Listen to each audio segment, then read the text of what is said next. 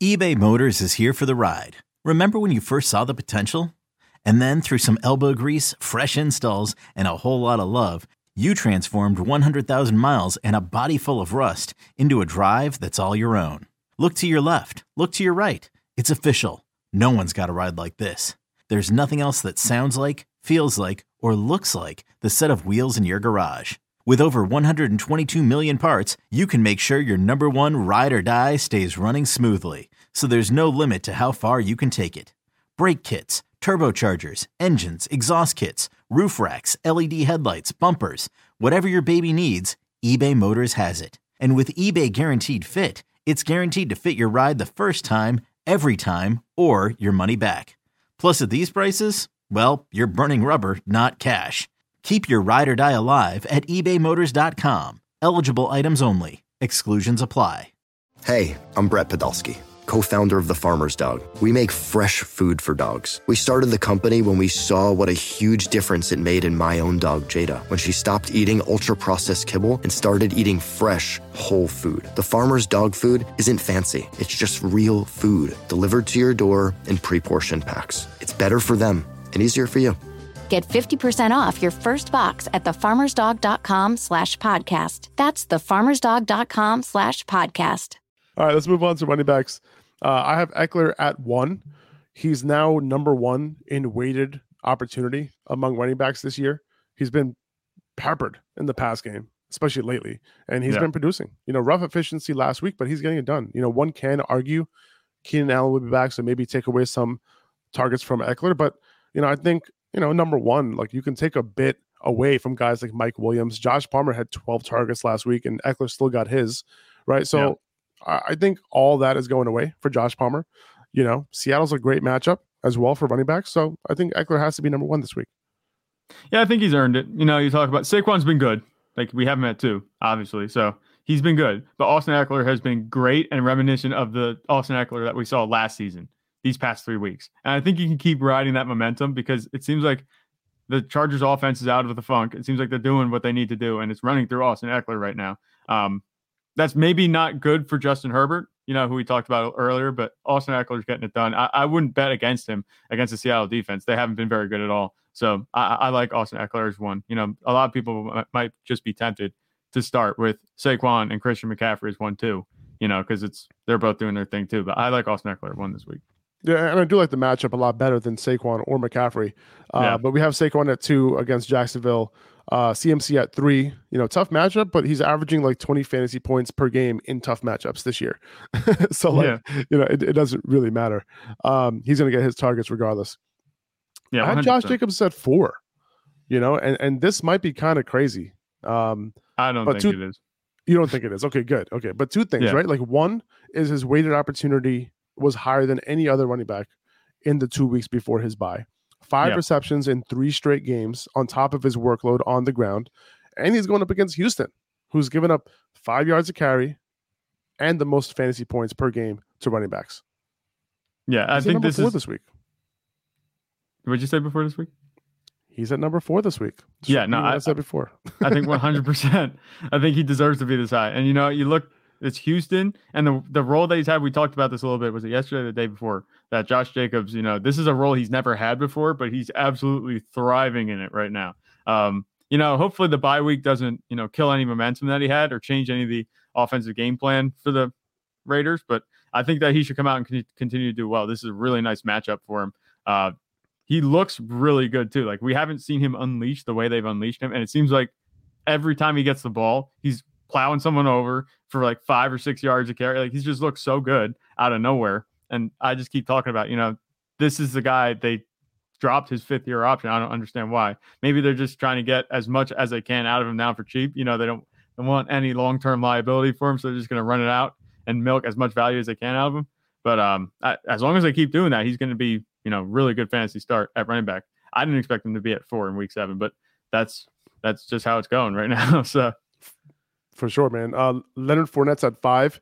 The past two weeks have been amazing in terms of opportunity. Seven catches, Oh, yeah. ten catches, six catches each of the last three weeks, and I expect that to continue continue this week. Yeah, there's no reason not to. I was, like I said, the one constant through you know the ups and downs for the Buccaneers has been Leonard Fournette, and there's no reason to expect that not to continue.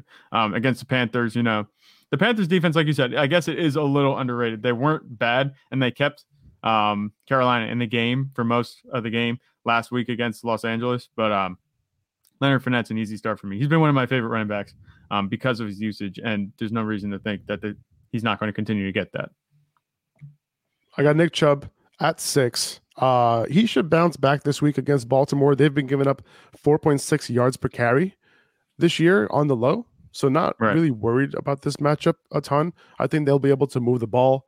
Uh, I think Amari Cooper um, will have a plus matchup as well. Uh, I think there's going to be a lot of man coverage played in this game. And I think that's when Amari Cooper, you know, is going to shine, uh, especially yeah. short to intermediate and all that. So, um, you know, they were able to kind of handle Ja'Marr Chase for the most part because a lot of his routes are going deep.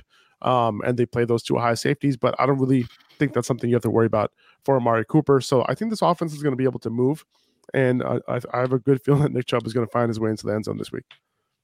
Yeah, and I don't think there's any reason to be worried about Nick Chubb. I think this might be a little bit low. I'm not sure. I might put. Who would you mm, put him over? It's tough now that I'm looking at. Yeah, and the only person maybe I would consider putting him over would be Leonard Fournette at this yeah. point, but I, I think Leonard Fournette's usage is good. Maybe okay, maybe I jumped the gun on that one.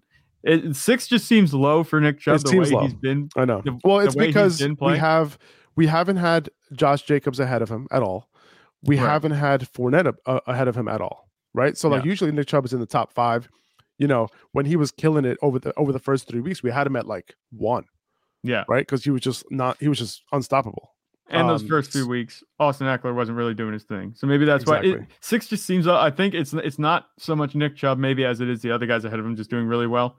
Um, but also you look at, you know, he had a rough week last week against New England. Um, don't expect him to just have 12 carries, you know, right. each week. It's he's going to have more carries than that every week. It was a just a terrible game for the Browns overall. They ran like zero plays. They kept turning the ball over, and it, it was just it was just bad. So don't pay any attention to that. Really, just wipe that from your memory. Move forward with the same job that you had before that matchup. Um, you're plenty fine. I think he has you know RB one overall potential, he, even though he's ranked at six. Yeah. Uh, Derrick Henry's back this week from his bye. He's been getting it done for you. You know, four out of five games with 20 plus carries, four out of five games with at least one touchdown, and he's had at least 30 yards receiving in his last three games. So something worth noting there that he's a little bit more involved in the pass game too. Yeah, that's a new role. Who would have thought that he'd be having 30 yards receiving um, three games in a row? I didn't think that was going to happen, but um, it looks like he's back to the usage that he got when we were calling him, you know, the overall RB one, maybe um, behind, you know, he was in the mix um, behind Christian McCaffrey, but um, I, I like Derrick Henry move forward. He hasn't shown me any reason not to. He has a pretty good schedule. It's pretty cushy against Indianapolis, Houston, and Kansas City coming up. Um, I, I like him. You know, he. I think his ceiling is kind of a little bit lower than what we're used to, and that's okay.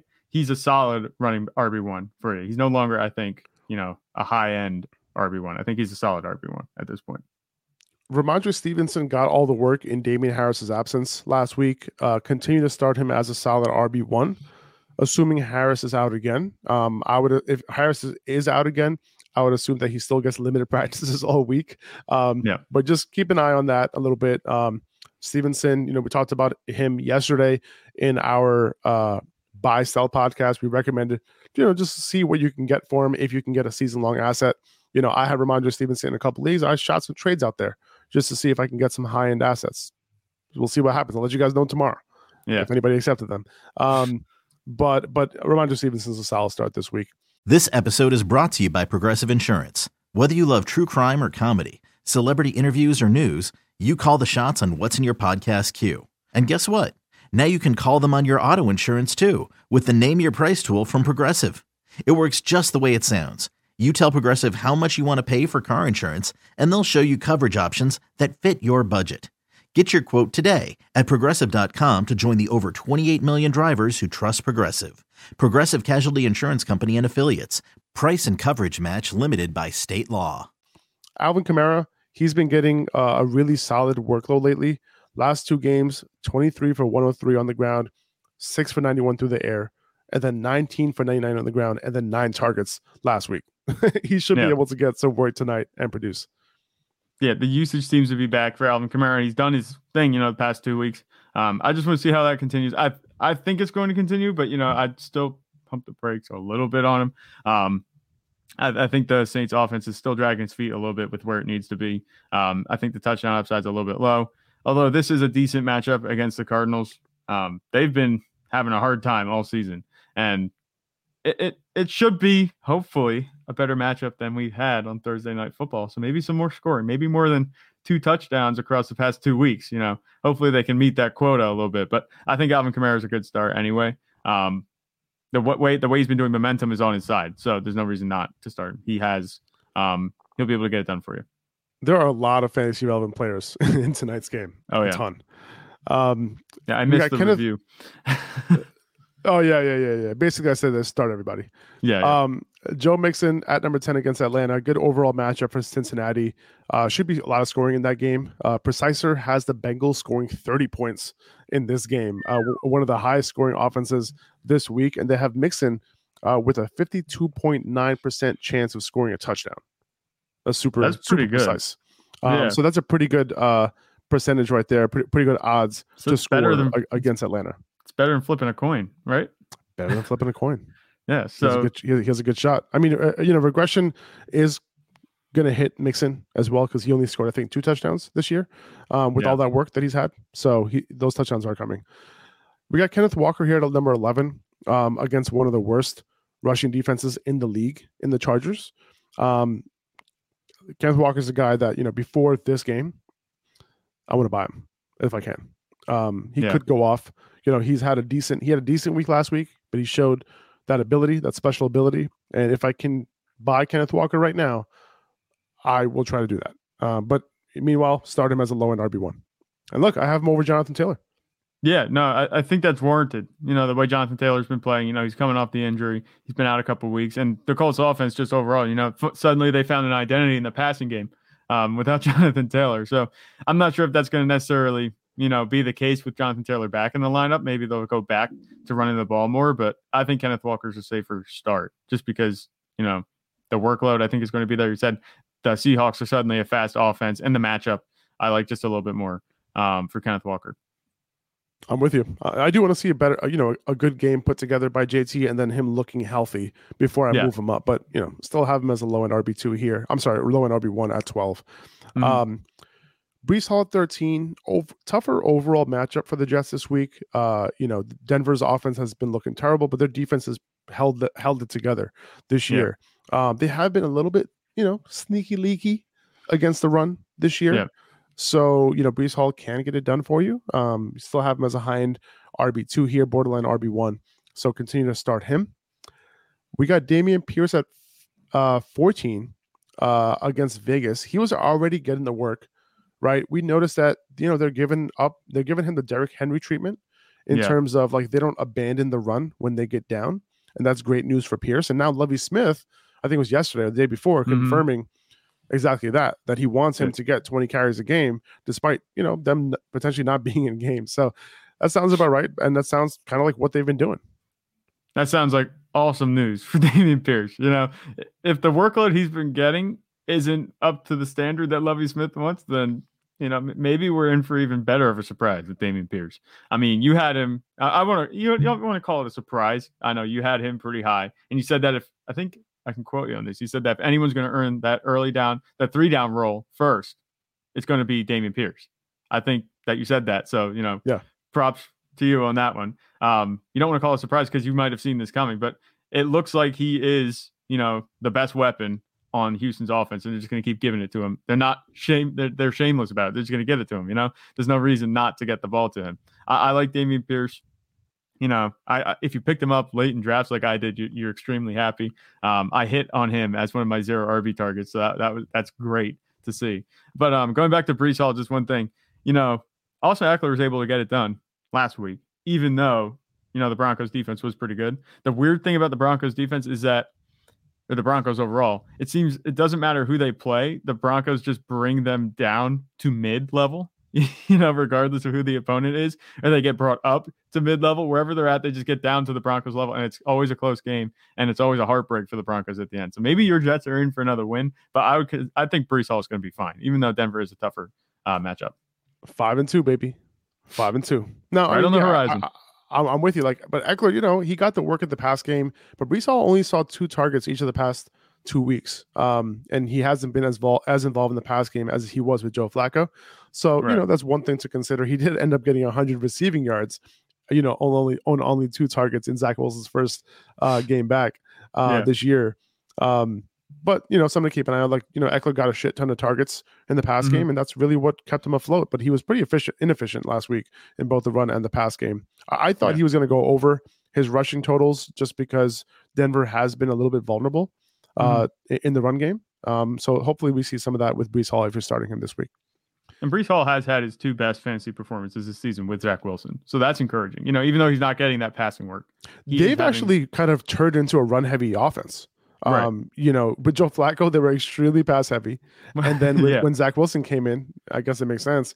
They went extremely run heavy. And over the past three weeks, Breece Hall's like around right around 20 carries a game, which is awesome. Yeah, yeah definitely. D'Andre Swift at 15. Uh, he got a limited practice in on Wednesday. He'll likely start moving up the rankings, right? Like once we see he's getting his full workload, this will likely be the lowest he's ever ranked as long as he's healthy. Yeah. Um, but you know, he got a limited practice in on Wednesday. You know, we'll see where he's at. And you know, once I see that, okay, cool, like he's back to his normal workload this week, then I'll probably move him up to like a solid RB two, RB one, low end RB one, something like that. Yeah, I wouldn't be surprised if his workload ends up looking like it did, you know, after that first injury where he still played before the shoulder injury kind of compounded the issue and then held him out. Um, we saw a lot of D'Andre Swift, a lot of Jamaal Williams, and some Craig Reynolds all in the same game. You know, so I wouldn't be surprised if that's the role, what it looks like. The only thing that you have working against that is that Dallas's defense, if there's one problem with it, is they've been pretty bad against the run. I mean, the Seahawks, not the Seahawks, the Eagles gashed them last week. You know, that was the reason that they really stayed out of the game because the Eagles were able to run the ball so well against Dallas's defense. And we know that D'Andre Swift has ripped off a bunch of big runs already, you know, this season. So I think that you have different forces working against them. I think that 15 is a spot where you're comfortable. You know, this is where you expect him to kind of finish, but if I wouldn't be surprised if he finishes a little higher or a little lower. But I think low end RB1 is his ceiling this week.